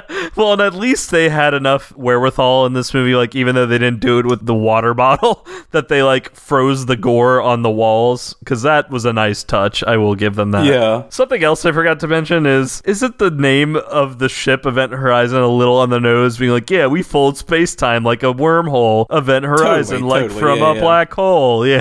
So yeah, the ship's gravity drive when they get to that room, and this is like a giant cavernous room covered in fucking spikes and like puzzle box bullshit from you know Hellraiser, and it's just this giant swinging, spinning globe pendulum thing in the middle of the room with lights all over it and spikes all over it. This is you know the gravity drive, and of course when they go into this room, it just magically spins up and opens up this giant liquid mirror portal thing. Which, why the fuck were like so many movies in the 90s obsessed with like liquid gateways? I, like we were joking Yeah. about, I think it's just we can do this one CGI effect, so do it everywhere. yeah, because I mean, this this is Lost in Space vibes right here. This Stargate, all of it, yeah. I was gonna save this toward the end after our plot synopsis run through, but may as well bring it up since you men- made a mention of it. Something I was digging into, and normally, normally I'm very hit or miss on fan theories. Either fan theories bother me because it's trying to put meaning into stuff that really doesn't need it Sure. in franchises or between franchises. Like, oh, all of Pixar taking place in the same universe. Like, yeah, that's fun for Easter eggs, but like actual fan theory explanations Yeah. behind that, I'm kind of roll my eyes at. But there is one fan theory with this movie and Hellraiser that I thoroughly enjoyed. That Oh yeah, a crossover could be cool. Yeah, yeah, this actually takes place in the Hellraiser universe, and that the ship was made and designed by Dr. Weir, like subconsciously, as a new puzzle box. That's kind of the whole idea of Hellraiser 4. The guy who's like an architect subconsciously builds a giant fucking skyscraper that is a puzzle box. Yeah. Yeah, which well, I'll save it for when we get to that part of the movie. But when a character starts becoming possessed more and more, that this whole movie is basically their transformation into a Cenobite. Yeah, totally. So whenever you get a chance, do your own little dive. There, there's plenty of fan theory stuff on Reddit, and just search Event Horizon Hellraiser on Google, and you'll find all kinds of stuff. But there's a lot of details, like even when it comes down to production choices and people involved on this project. Anderson specifically says that the design of this drive was heavily inspired by the puzzle box from the Hellraiser. Like he even says, like, yeah, I totally lifted that shit. Yeah,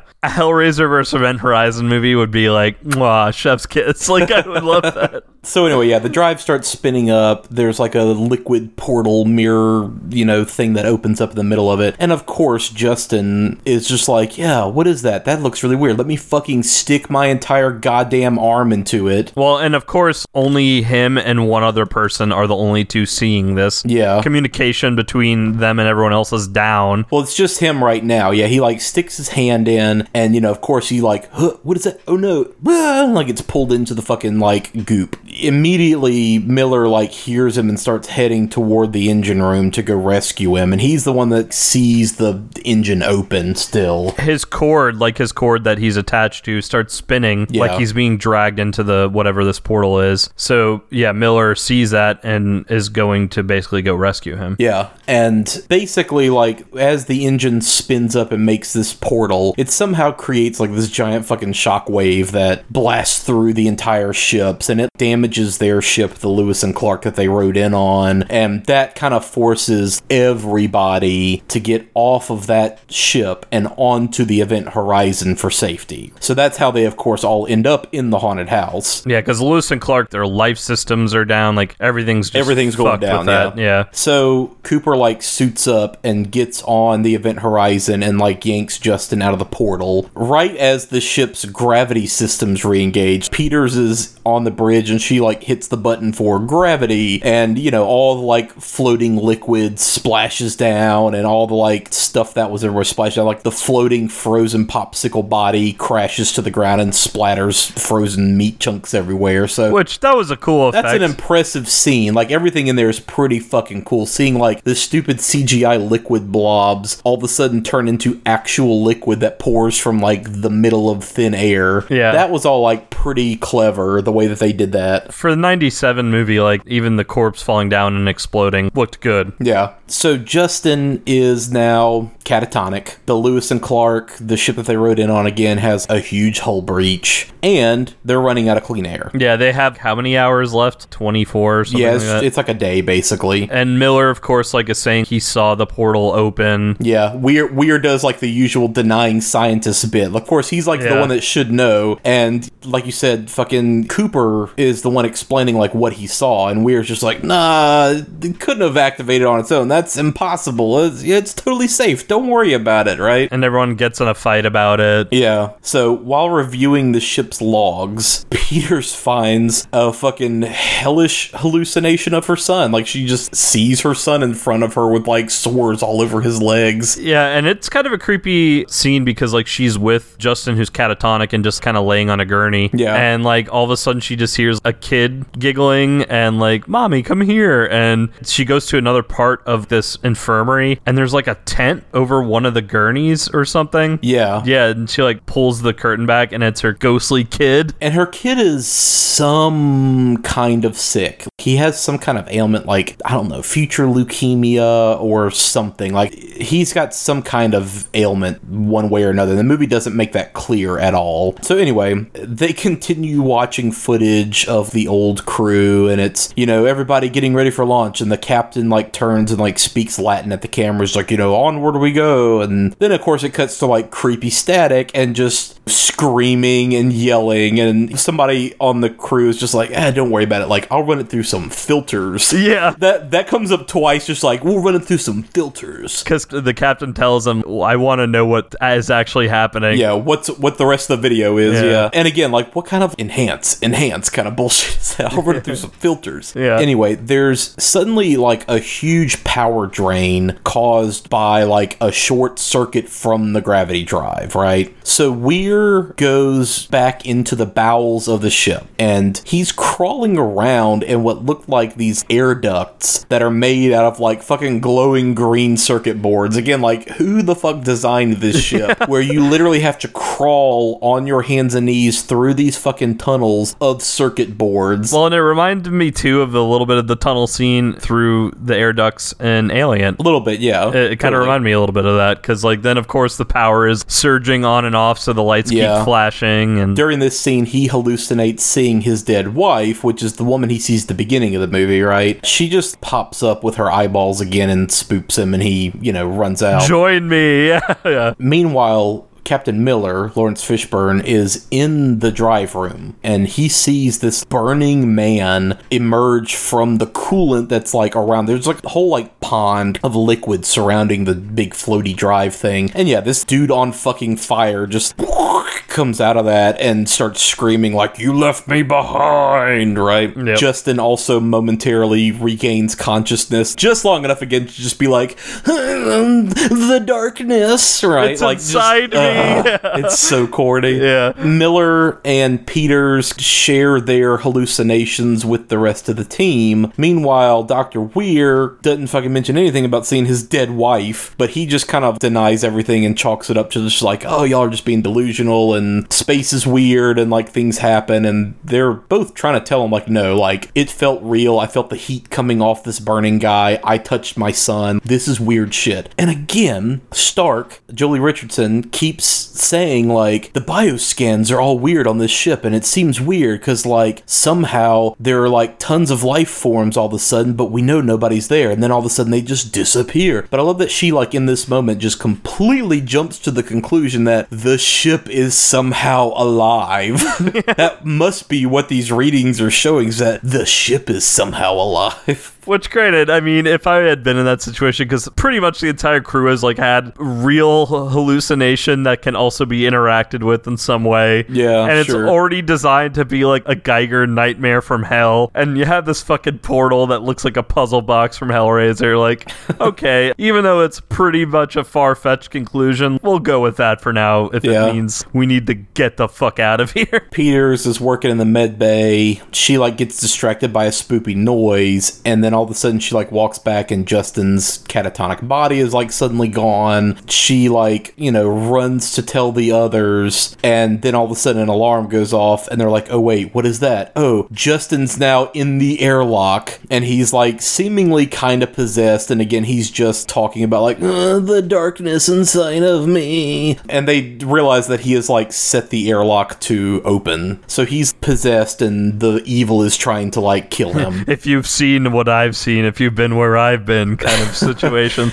yeah. And outside, uh, aren't there a couple of them trying to repair the Lewis yeah, and a couple Clark? of the other guys are like working on the other ship. They're like in their suits on the outside of the ship, welding it up and patching it back. I think including the captain at this point. Yeah, he's out there. But yeah, Justin like snaps out of his trance just before the airlock opens, of course, and is just like, uh, wait, what am I doing here, guys? What's going on, man? Y'all, let me back in, man. Come on, man. Miller shows up just in time to save him because, of course, the airlock opens up and he just gets sucked out. You know, so he's going through decompression, spitting blood everywhere, and Miller, like, you know, rocket packs and grabs him, and, like, you know, they both go right back into the airlock and, you know, they open him up and everything else. Um, and at this point, Miller, like, throws all his shit down and it's just like, all right, Dr. Weir, tell me what the fuck is going on with this ship and this drive and everything else. They save Justin, like they are able to resuscitate him, but like pretty fucked up. They have to put him in, like, a medical goop tube, yeah. Yeah, it's basically a Bacta tank. like let's just Basically, call it a Bacta tank. But yeah, Captain Miller is basically just like, all right, fuck you, Dr. Weir. Like, where has this ship been? What's going on? And Miller has another vision again of that burned man. And there's kind of a scene where he and DJ are sitting down in the med bay, and he kind of confesses to DJ that, like, look, the guy that I saw, this burning man, is a guy named Corrick, who died on like an earlier mission that I was on. You know, the ship that we were on caught fire in zero G and all this other ship, and like, I couldn't rescue the other guys, and they all burned alive. So, like, I've carried that with me this whole time. Nobody knows about this shit, but the ship somehow knows. Yeah, right? he doesn't like the haunted badass way. He's like, Have you ever seen a fire in zero G? This is clearly the fucking USS Indianapolis scene from Jaws. That's exactly what this fucking moment is. Yeah, a fire just dances around in Yeah. zero G. And then he's like, and my buddy Cork, my best friend, he said, save me. So I did the only thing I could and shut the airlock to save everyone else. Yeah. So yeah, it's very much just black like a doll's eyes. And then DJ kind of in turn confesses that he misinterpreted the Latin from the distress call and reveals that the phrase was actually liberate tutemet ex infernus, save yourself, dot dot dot, from hell. now, so here's the thing: like they run through the filters to get this translation enough, and then later on, or we're about to find out, they're going to run it through more filters, and you actually see some of the video. Well, no, it, it automatically comes up because as soon as he says this, all of a sudden on the other end of the ship, That's the right. video log like suddenly just comes back on all the TVs showing all this like hell imagery. Whatever shady part of the government had this transmission, and before they were like deciding to just do this emergency rescue mission, wouldn't they have been able to do this back on Earth and like see like what's actually happening? I mean, for the sake of the story, no, I guess. No, of course not. You know, they didn't have the complete logs or whatever. But yeah, like it's all this hellish imagery of like the But, crew again- ripping each other's guts out and stabbing each other and fucking each other and like the captain with his eyeballs and his outstretched hands just speaking Latin. just all this fucked up shit. it's like hellish in the way of give 14 year old me 20 million dollars and Yeah. create an, and like all the visual special effects i would need and make a hell video in space and that's what it would be just one guy is literally like eating his whole arm and he's like down to almost his elbow and yeah the captain's just sitting there holding eyeballs two of the crew members are all like bloodied and cut up and like fucking each other Yeah. These hell videos apparently were like inspired by Hieronymus Bosch and Peter Bruegel paintings, and most of this footage was shot on the weekends. This wasn't during the regular shooting schedule. They would go in and shoot this stuff just like real quick, let's do it, kind of off to the side. And they used actual amputees and porn stars to like do this giant blood orgy scene. And again, all the like cast and all the production people, like none of them knew that like this was the bullshit that was going to be in the movie because they were just shooting it all on the weekends off to the side. And so, of course, when they see that first cut, they're like, "What? What the fuck is all of this?" But yeah, after like, you know, that video comes up and cuts off again abruptly, this is where Captain Miller is just like, fuck this, let's go. Yeah. We're getting out of this ship. We're going to blow this motherfucker this up. ship, yeah. yeah. So again, Weir tries to convince Miller that they like have to complete the mission and salvage, you know, the ship and everything else. And Miller's basically just like, nah, fam, we're going to destroy this motherfucker. We're going to, you know, get in, blow it up, and just say, fuck it. This thing can never be heard from again, right? But it, again, immediately in that moment, there's another big power drain. All the electricity goes out. The life readings go off the charts. And of course, you see like fucking Dr. Weir like slink into the darkness behind him into the long corridor. And Captain Miller says something like, you know, we're all gonna go home. And of course, Dr. Weir is just like, but I am home.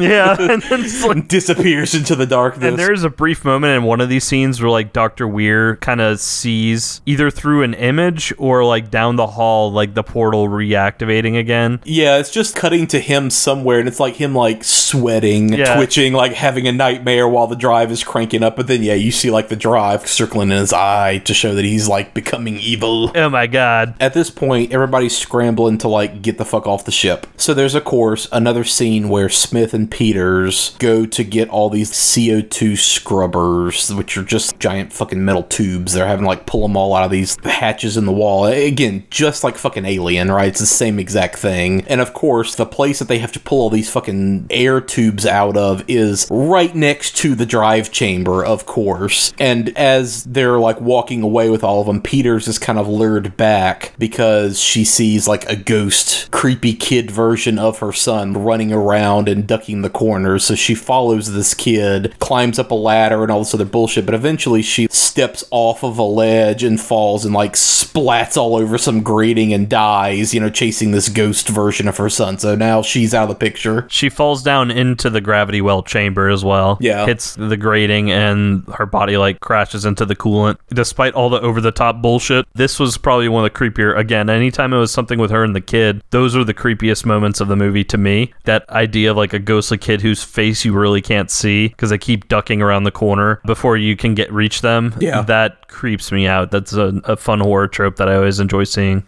So, is she the first death in this movie that we see? I think so. So, yes, she is the first like actual actual death. Because like Justin, I mean, he's yeah, he's got like technically three fake outs, whatever. he's technically alive, but he may as well be dead. Yeah. Weir shows back up in the drive chamber and has a hallucination of his wife. And this is where we're now shown that she committed suicide. She like slits her wrists in a bathtub as a result of his obsession with his work. And this is kind of one of those tropey things as well. Just like, you know, you only spend time with your work and you're too obsessed and blah blah. So I'm gonna just die. Okay, whatever. And like this whole setup, because it's like in like a one of those futuristic all white rooms with fluorescent lighting everywhere. Yeah, future bathroom. And it's done like in like kind of almost trying to be like an art house style, but it really isn't because it's you know this is a '90s sci-fi horror action movie. And something too that we kind of didn't really touch on earlier was that when Doctor Weir first wakes up, like the first scene that he has a hallucination, he looks over on his wall and he has pictures of his wife. It's not just one picture; like it's like a shrine. It's like framed photos. Yeah. Right? Like, did he fucking pack an entire box full of framed photos to bring on this trip with him? There's a little bit of maybe he's not quite mentally over all of this, basically. Sure, yeah. I would think not since he stares at all the photos and, like, just rubs his fingers on one and just says, Claire. Claire, yeah. Yeah, it's like a very 90s way of dealing with actual trauma.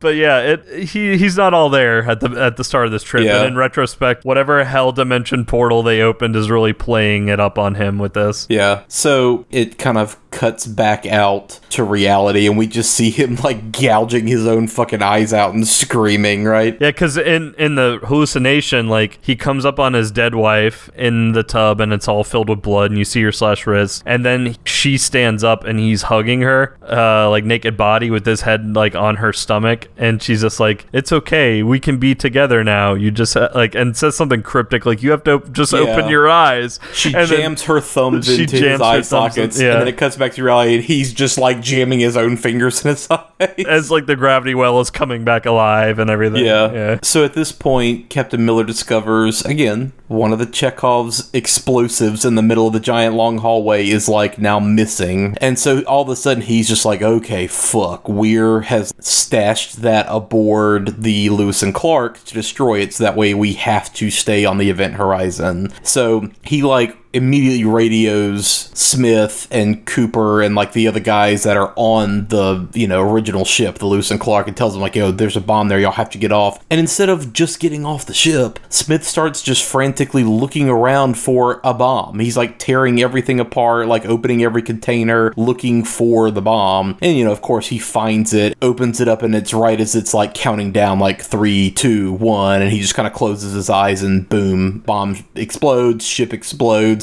Cooper just gets blasted off into space because he's outside the ship working on it. And, you know, at this point, cuts back to the ship, you know, now that like their getaway ship is destroyed, right? It's just like, okay, shit, what do we do? Weir attacks and kills DJ, butterflying his body up, hanging from the ceiling with like guts spilling out yeah, everywhere. It kind of reminds me of that scene in um, It's uh, totally Silence of the Lambs. Yeah, Yeah, totally. it just does that to his body basically. Cooper, who again was shot off into space, is just like, fuck it. All right, I gotta get back. I gotta save my team. And he blows his air tanks and like shoots himself back toward the ship. And that's like some bad CGI, but that's also one of those, fuck yeah, go get your guys kind of moment. It's probably the corniest moment in this entire Yeah. movie, from the dialogue to the like visuals. But there is Yeah. something kind of like "fuck yeah" about And that moment. unfortunately, this character is definitely just the like stereotypical black guy on the crew. Every other word out of his mouth is just, yeah, brother. Okay, whatever. Like just bad, hacky writing. But that is the one moment where you are just like, fuck yeah, go get your guys.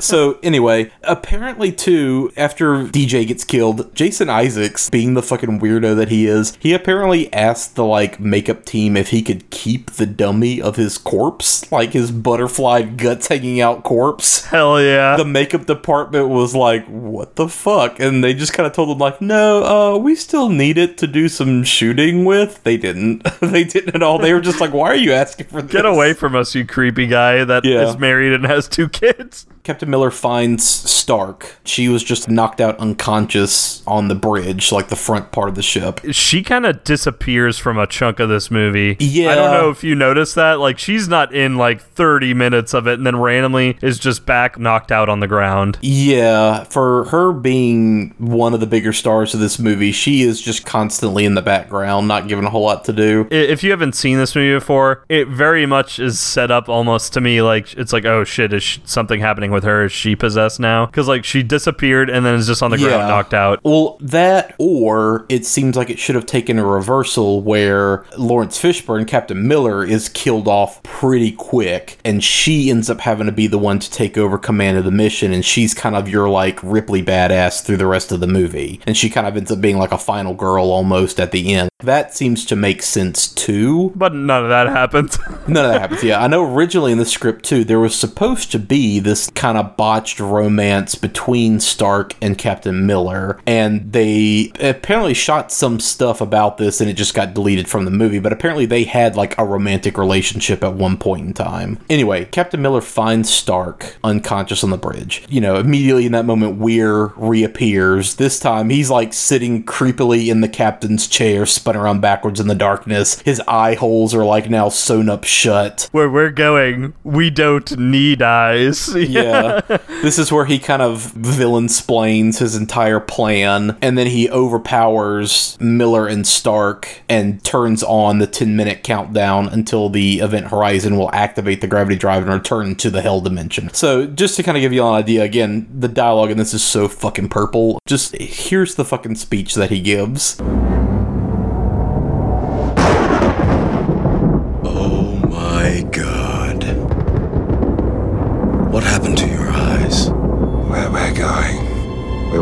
We won't need eyes to see. What are you talking about? I created the Event Horizon to reach the stars. But she's gone much, much farther than that. She tore a hole in our universe, a gateway to another dimension. A dimension of pure chaos. Pure evil. When she crossed over, she was just a ship. But when she came back, she was alive. Look at her, Miller. Isn't she beautiful? Your beautiful ship killed its crew, Doctor. Well, now she has another crew. Now she has us.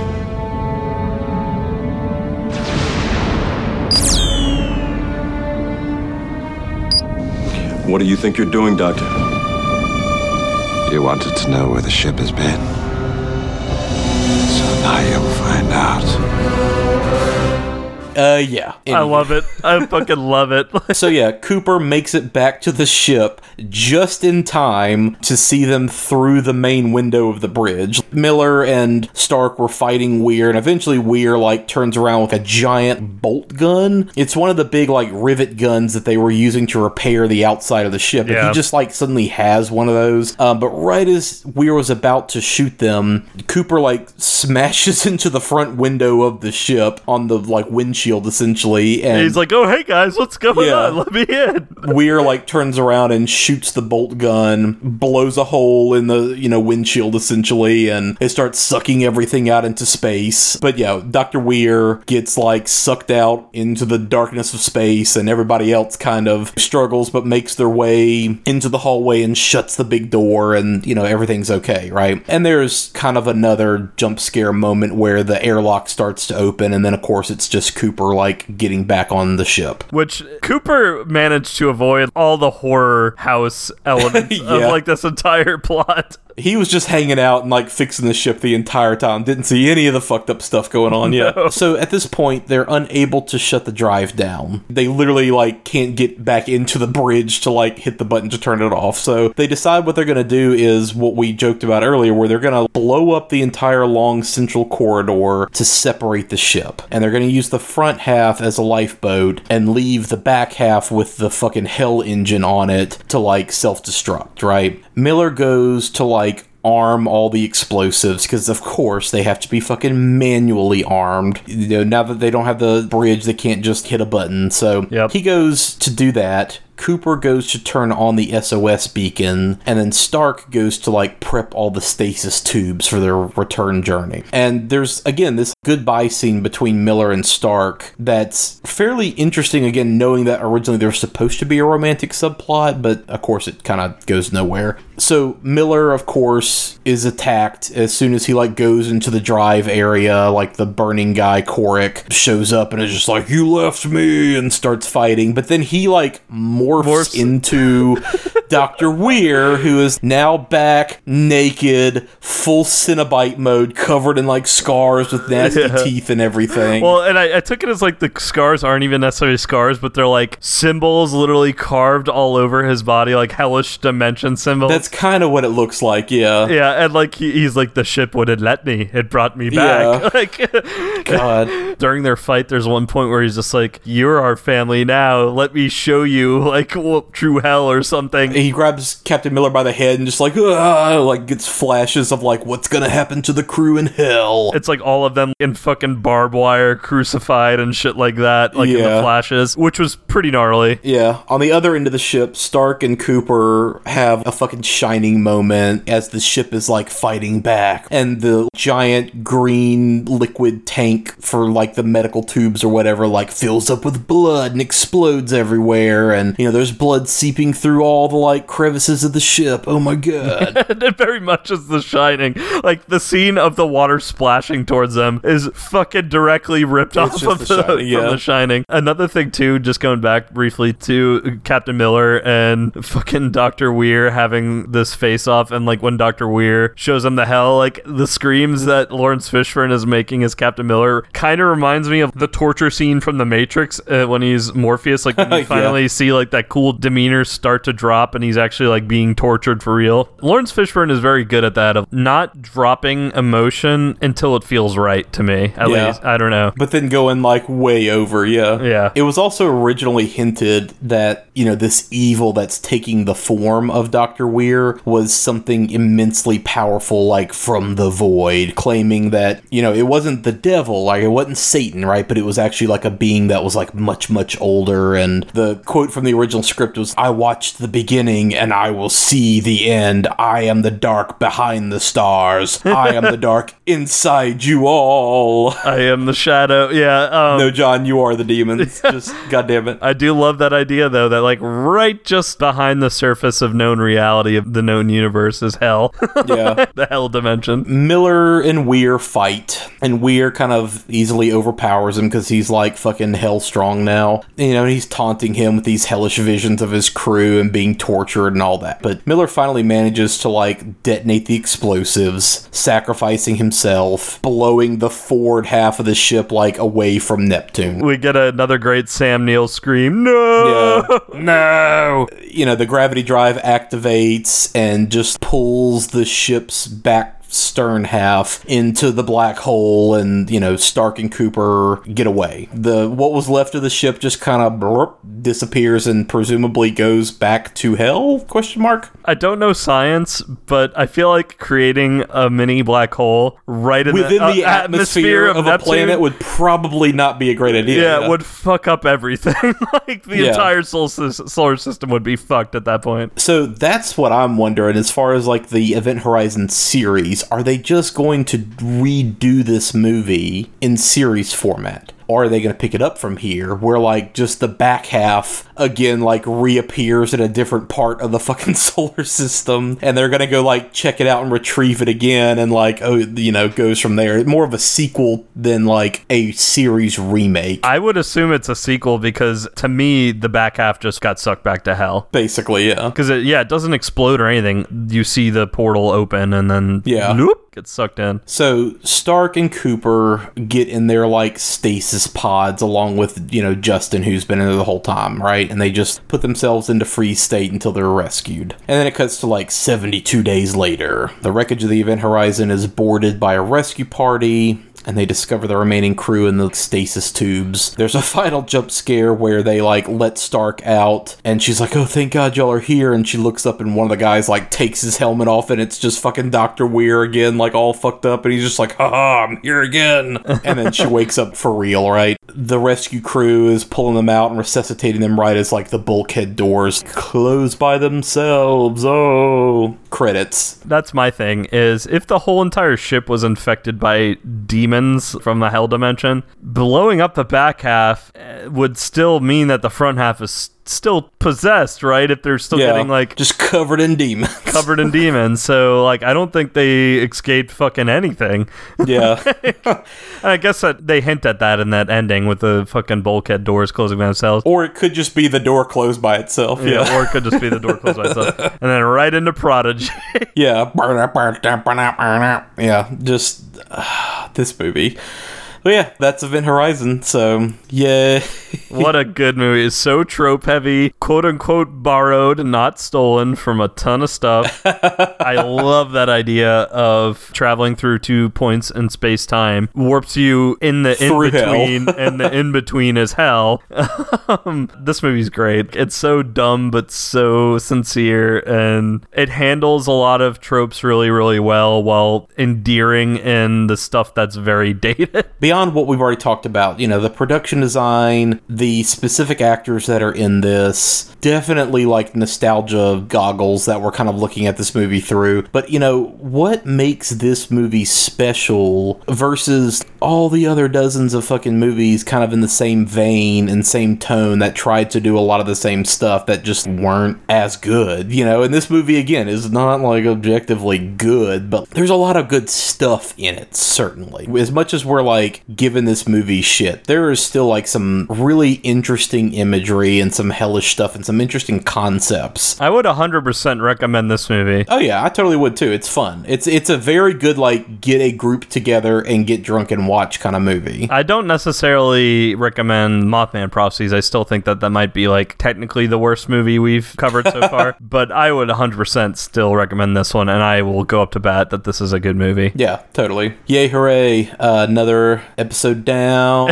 Notice how how we're not really talking much after the movie because there's really not like any deeper meaning substance Yeah, there no. beyond like portal to hell dimension and but to space travel. Um, like I said, I I mentioned earlier about the Hellraiser connection and how this could easily just be like in the same universe as Hellraiser, but that was the only other thing I w- was gonna bring up at the end of this movie. But then you made the Hellraiser comment, and I had to bring it up then. Yay. So yeah, just again, we're recording this like as Scream Factory is announcing that they're putting it out. So that kind of dates this exactly, um, along with just other comments we've made about like, you know, the state of the fucking world right now. But I'm kind of excited. You know, it's gonna be months away, but you know, I think that by the end of the year, I might be revisiting this movie again and just, you know, see what Scream Factory has, you know, see how they cleaned it up, see what special features they are. You need to hang up that poster, bro. Yeah. All right. Cool. Cool. Well, uh, that's gonna be it for this week, y'all. So yes, this has been another episode of Watch If You Dare, a horror movie podcast. You can check us out on all of our socials at Watch If You Dare. We are also on all the podcatchers you can think of at this point. Um, so definitely check us out there. Subscribe, rate, review. Y'all been rating and review us a lot. That's awesome. Please also share us around. We want to keep growing our listenership. Yeah, we like talking to everybody. So Yeah. the more like voices that we kind of hear from, and you know recommendations and everything else, the better. Yeah, thank you for already listening to us. And again, share us around. And uh, shout out to your little brother, Jesse Mansfield, for our bumps. Check out his stuff at Party Gator and on Bandcamp. Um, he really needs your support. Yep. Everybody stay safe right now. Keep in mind like all the things that are going on at the moment and kind of the times that we're living through and just make sure you're paying attention and make sure that you're like doing what you can to be helping our larger, greater community as a whole, certainly. Um, these are weird fucking times that we're living in, so just love each other, do what you can, help each other out, and let's all hold hands and get through this awful shit that's going on. Especially support people of color, um, any stuff that they create. I feel really weird bringing up anything specific right now. I mean, what you're talking about, yes, absolutely. Like, we're recording this kind of in the week after lots of the protests that have been going on surrounding George Floyd's death and the Black Lives Matter movement and everything else. I mean, Heather and I went to protest this weekend. It's really weird talking about everything that's going on because so much is going on so quick all at once that I don't know. It's, it's just weird bringing up one specific thing on an episode at any given time, knowing that people are going to go back and listen to this episode potentially months, if not years from now, and it's going to be just such a weird time capsule of like, what the fuck happened this year? yeah, right. That's kind of the chapter that we're in right now, like you said specifically. And, Yeah. you know, we definitely urge you in the horror community, consume horror from people of color, consume horror from our black brothers and sisters right now, specifically. Like, there's lots of good shit out there. Well, no matter what time you're listening to this podcast, you should always be doing that. Like, not even just in the horror community, just in art, art in general, and then in any way that you can support them in the community. We learn and grow as people by learning from the experiences of others. So the more and more that you like just take in and really listen to like people from outside of your specific experience experience, the more that you're going to grow your understanding and your empathy. So it is important to like get outside of your own threshold a little bit. Yeah, well said. We are just two white dudes. Uh, we have very privileged lives. We didn't want to make any kind of a statement either when there are other voices that need to be heard out there. And we'll just kind of leave it at that. Just, you know, thank you for supporting us. We really appreciate it, but please also support them, support Yeah. those who need it. And that's really like, yeah, I'm trying to do this in like an out of time context to where you should be doing it at all times and not necessarily because of given what the, the circumstances of when we're recording this. Yeah, totally. But yeah, we'll shut up now. Listen to other people that are more important than us at the moment. And um, again, just do what you can to take care of each other. And let's try to just get through the rest of this fucking year, y'all. And Aaron, I have a question for you. What? Did you really think you could destroy this podcast? She's defied space and time. She's been in ears that you couldn't possibly imagine. She's been in Sally's ears. She gets inside your head and shows you Sally. God damn it.